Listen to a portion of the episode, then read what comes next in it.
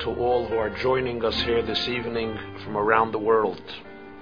Tonight's class is graciously dedicated by David and Ida Schattenstein in the loving and sacred memory of Rabbi Gabi and Rifki Holtzberg and all of the Kedoshim who were massacred in last year's terrorist attack in Mumbai, India.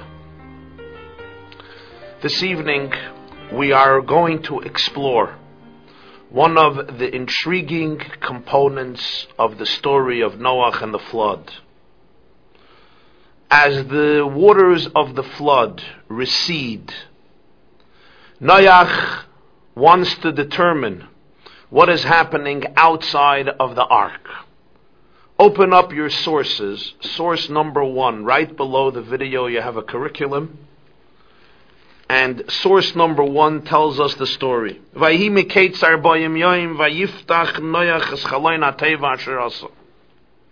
Forty days have ended. Noah opens the window of the ark which he built. He sends out the raven. The ark was filled with Noah, his wife, his children, their wives, and as the Torah records, every species of animals which was also taken into the ark, including birds. Noach sends out the raven.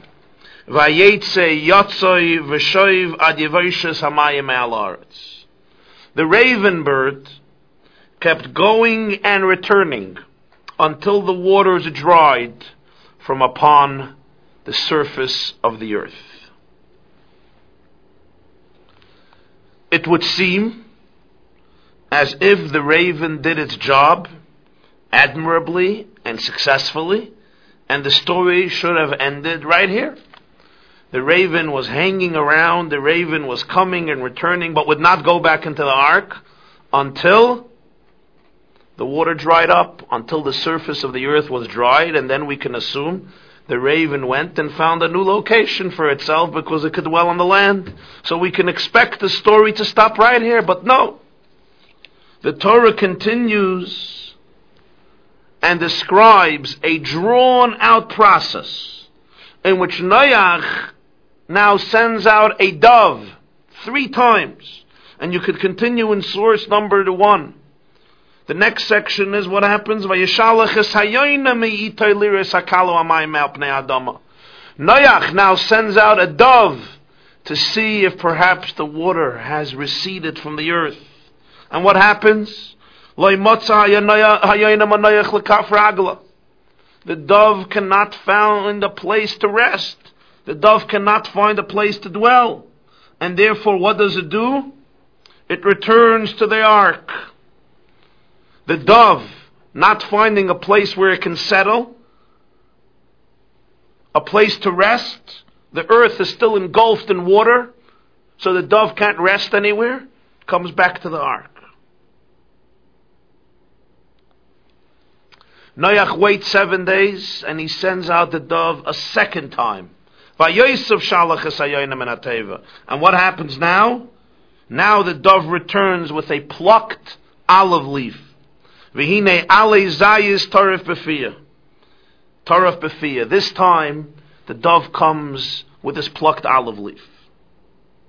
This indicates that the water has receded significantly to the extent that there are trees that are visible, there's an olive tree visible, and the dove could have plucked a leaf from this olive tree. Noach waits another seven days, and he sends out the dove from the ark a third time. What happens now? This time it doesn't return any longer. At last, the dove encountered a space to dwell. The earth was once again habitable.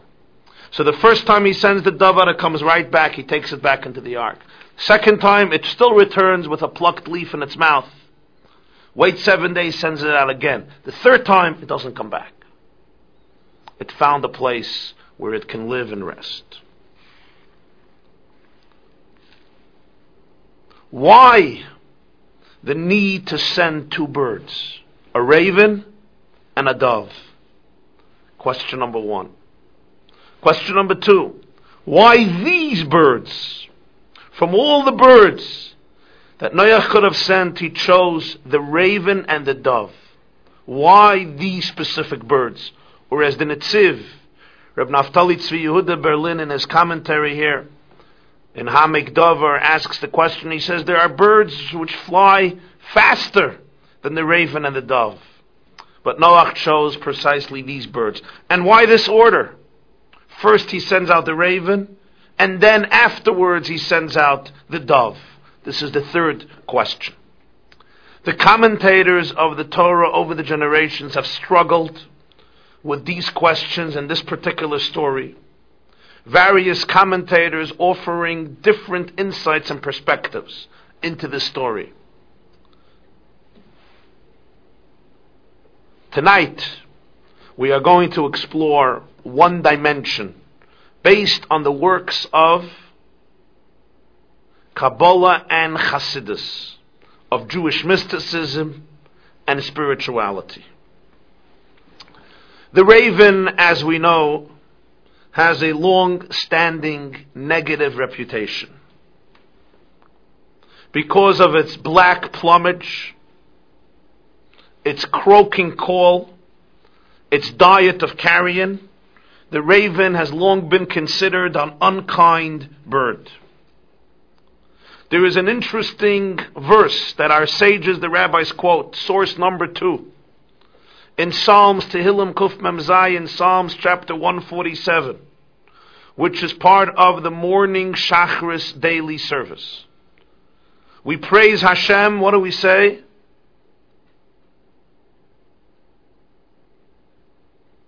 Noisen lebehema lachma, levnei oidev ashayikro. God gives, God provides bread for the animal, and He provides nutrition for the children of the raven, which call out for food. From all the animals, why did King David, why did David HaMelech choose? The children of the raven. Asher Yikro, which call out for food. Source number three, the Even HaEzra, Rabbeinu Avram Even in his commentary on Tehillim says, Hiski Rabbeim Source number three, he mentions the animal which doesn't always have the ability to prepare food for herself. Ki Ki. And the Tehillim mentions particularly from all of the birds, the offspring of the raven. Why? Because there are scholars among the Gentiles who say that their parents abandoned them after birth. And hence the children of the raven are hungry. You crow, they're screaming out, they're hungry, they want to eat.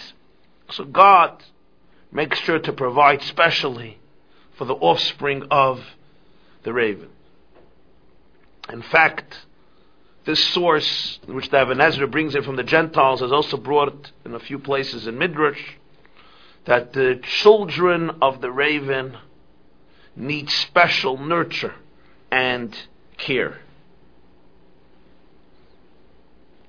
This is one of the reasons the rabbis say that the raven is singled out as a non kosher bird. Most birds are kosher. But there are those which are not, and one of them is the raven. And this is one of the reasons because it's seen to have a unkind nature, and therefore it ought not to be part of the kosher diet. Modern Western culture has continued this trend. There's the famous uh, Edgar Allan Poe poem where he portrays the raven as the grim animal and having a grim spectral presence. There is the famous uh, legend, well, it's not a legend, I guess the interpretation of it is a legend. If you go tour London or you live in London, you know that there's a particular flock of ravens which attained uh, fame or have become infamous by taking up residence at the Tower of London. And there are those who like explaining the, the, explaining the significance of the fact that the Tower of London is a site of many gruesome beheadings, of many royal executions. And I believe that to this very day, the guards warn visitors and tourists from getting too close, lest the ravens supplement their usual diet of carrion with a tourist's uh, finger or toe. We have an expression in the Bible, shchayris ka'iriv, black as a raven, dark as a raven. Its color also did not contribute uh, much positivity to its reputation.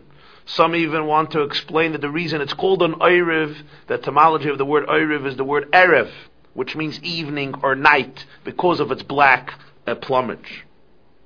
There is a fascinating interpretation in Hasidic works. Open up source number four. The Be'er Mayim Chaim, authored by Reb Chaim Chernovitz, one of the great Hasidic, early Hasidic masters, a student of the Maggid of the Mezrit, of Mezrich.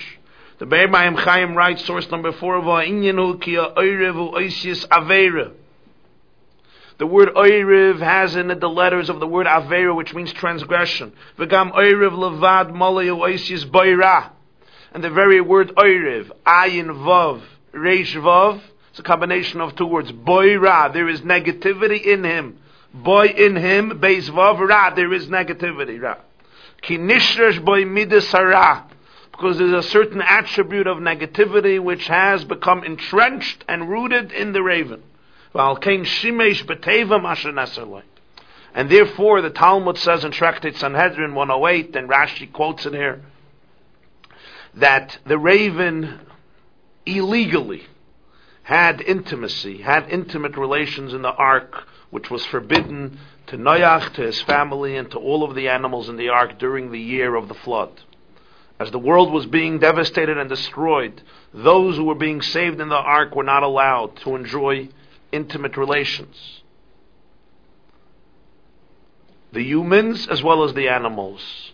There were three exceptions the Talmud says. Chum, the son of Noach, the dog, and the raven. In fact, the Ohr HaChaim, for example, Rabbi Chaim ben Attar in his commentary believes that Noach didn't send the raven to go check the state of the world in relationship to the water. That's why he sent the dove. When it comes to the raven, he actually expelled the raven from the ark, according to the Ohr HaChaim. He expelled him. So the Be'er Mayim Chayim explains that the very word oiriv connotes a negative quality. Now let's go to the dove, the second bird, the yoina. The dove, on the other hand, is a symbol of tenderness, of loyalty, of kindness.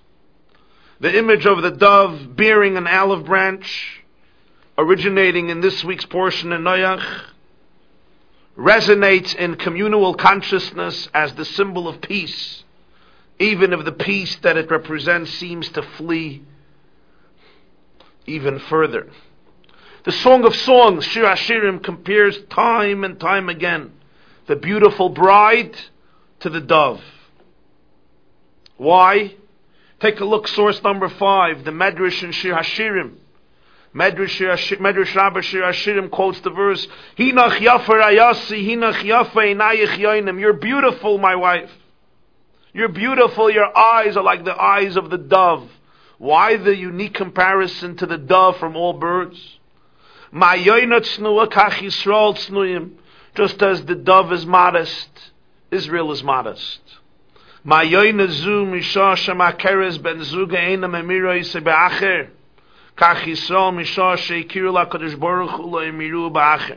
just as the dove, once it recognizes its mate, it does not substitute its mate for another one. Unlike most animals who can enjoy mating with many, many different ones, even in the same season, the dove is unique, as there are in other few animals. Once it recognizes its mate, its partner, it will not go to somebody else. It will not have intimacy with somebody else.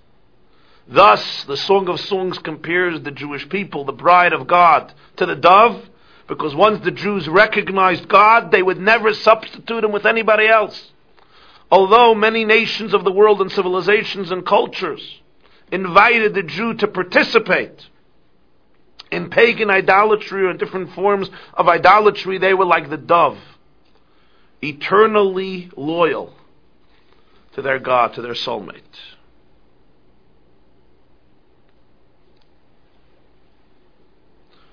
It's unique indeed because not only is it a kosher bird, unlike the raven, it was the one chosen by the Torah to be used continuously in the holy temple as a sacred divine offering, testifying to its sublime and spiritual potential.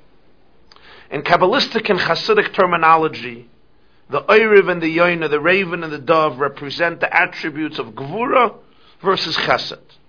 The raven represents Gvura, aggression, strength, sternness. It is a very uh, aggressive bird. The dove, in contrast, represents chesed, kindness, tenderness, loyalty, empathy. Based on the contrast between the raven and the dove, we can now appreciate the deeper rhythms behind the Noach story. You see, initially Noach felt that the proper approach in a post-flood universe must be that of the raven. The approach must be toughness, roughness, and unkindliness. After all, Noach thought humanity deteriorated because it was spoiled rotten. And therefore it grew arrogant and became morally promiscuous and depraved.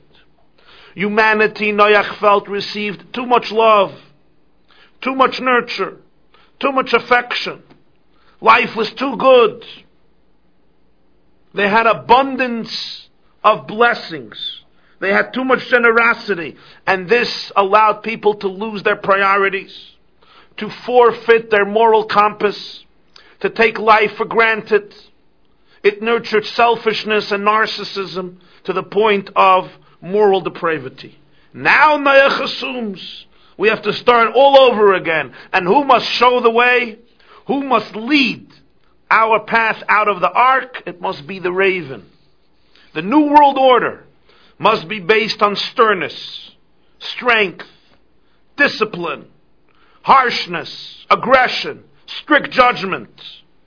These qualities must prevail if we want to ensure that civilization does not revert again to social and moral chaos. We can understand Noah's perspective.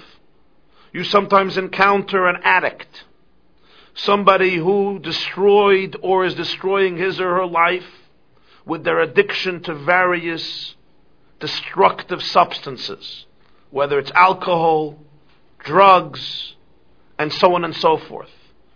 Immoral relationships. We sometimes feel that we can treat these addicts merely through kind words, through encouraging words, through loving words. But we know often that's not the case. Sometimes if you only employ chesed without gvura, without very strict borders and discipline and harsh consequences, the addict will never learn his or her lesson. Some people are enablers. Some family members enable addicts to continue their destructive behavior because they want to be kind and loving. But Noach understands the world reached a place of such addiction after which there was no return. There was only destruction, which is essentially the theme behind the flood story. Now, we need the raven to guide us. We need Gvura to guide us. We need harshness and strength to define the New World Order. There is also another component here. It's not just using the raven as a guide for society and for people individually and collectively. It also has to do with an inner psychological response to a flood. And we can understand this well in our lives as well. People who have experienced a flood in their life, in one form or another, people who have felt the turmoil the stress, people who have suffered pain and disappointment in life, and a part of them has drowned, a part of them was consumed and overwhelmed by a flood. They often feel that the only way for them to build a new life for themselves is by adopting the qualities and the attitudes of the raven. They develop a rough shell, a dark plumage, a dense crust, an aggressive disposition. They become tough, strong, and stern. Sometimes they become very cynical and suspicious as their hearts shut down. They devour because they're scared to embrace. Can we blame them?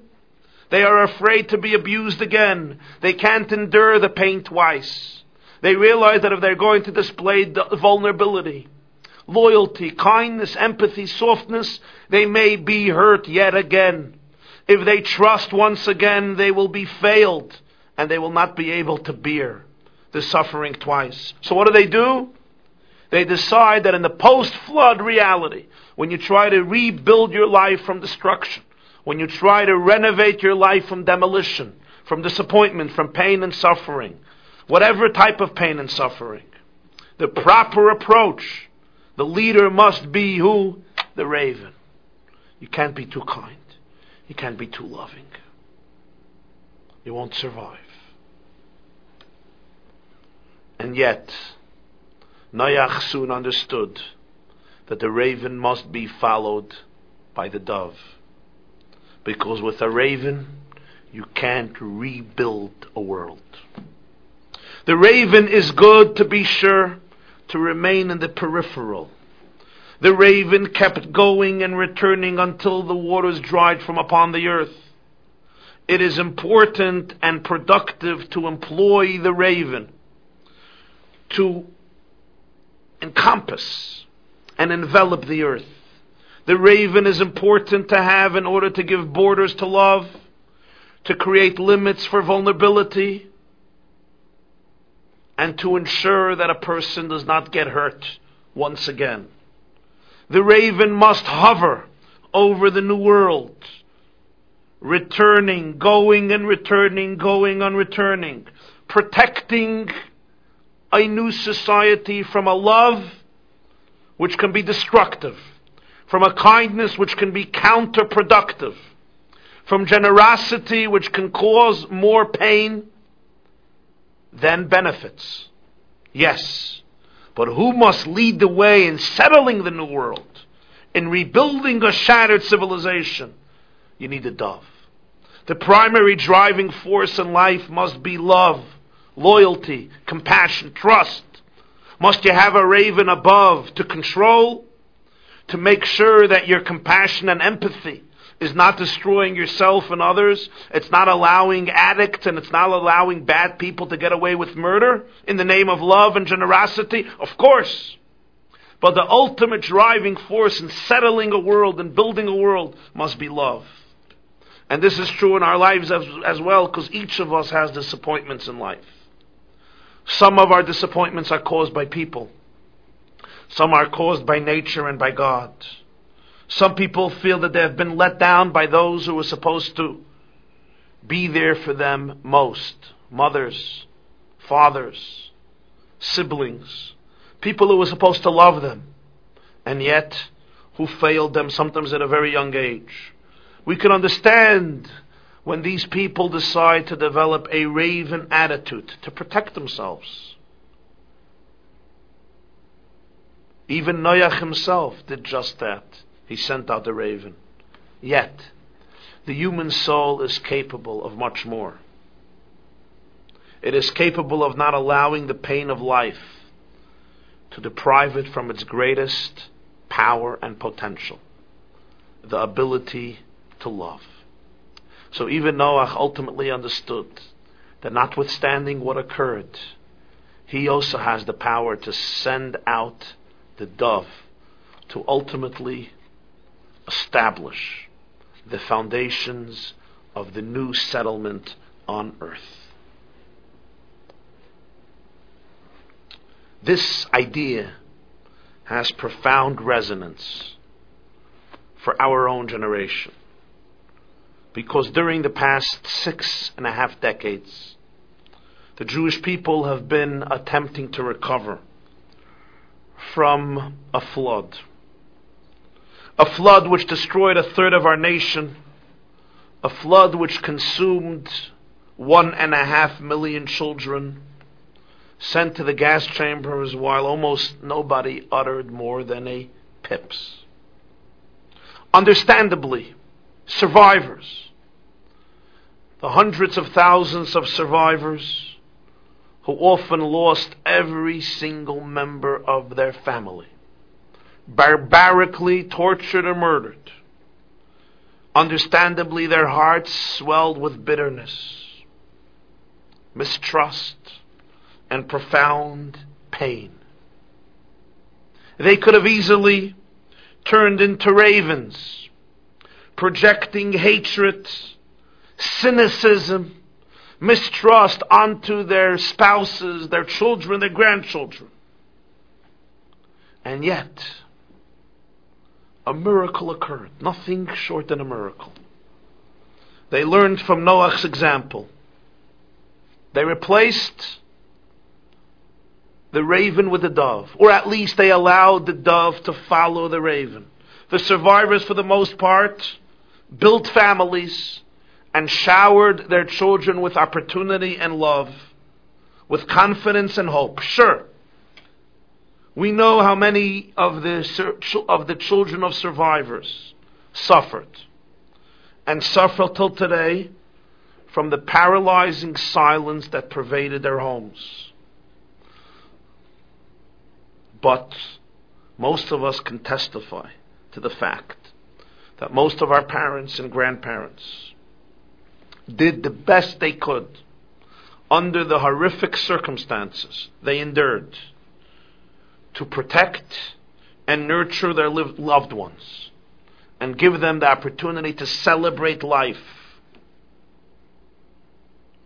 to allow the dove to lead the way instead of the raven. Once read an account of a Holocaust survivor who was in Auschwitz, and as he was in the death camp, he would watch the sun rise each morning. And he grew very angry at the sun. How can you dare to rise up in the morning and cast your charming and warm rays over Auschwitz, a place where so many innocent people are being murdered on a daily basis. How do you have the chutzpah to be so indifferent, to continue to rise and give light in a place where there is so much darkness.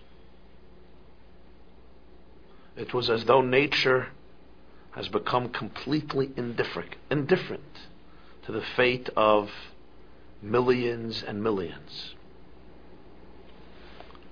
He survived the war, and he wrote that the day after liberation, as he was in freedom and liberty, and he saw the sun rise, he expressed gratitude to the sun.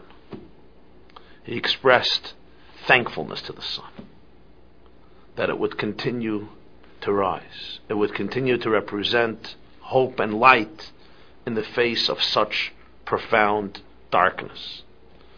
He, can, he gave thanks to the sun and to nature of God's world, which demonstrated to him the fact that after the flood, you can still send out a dove.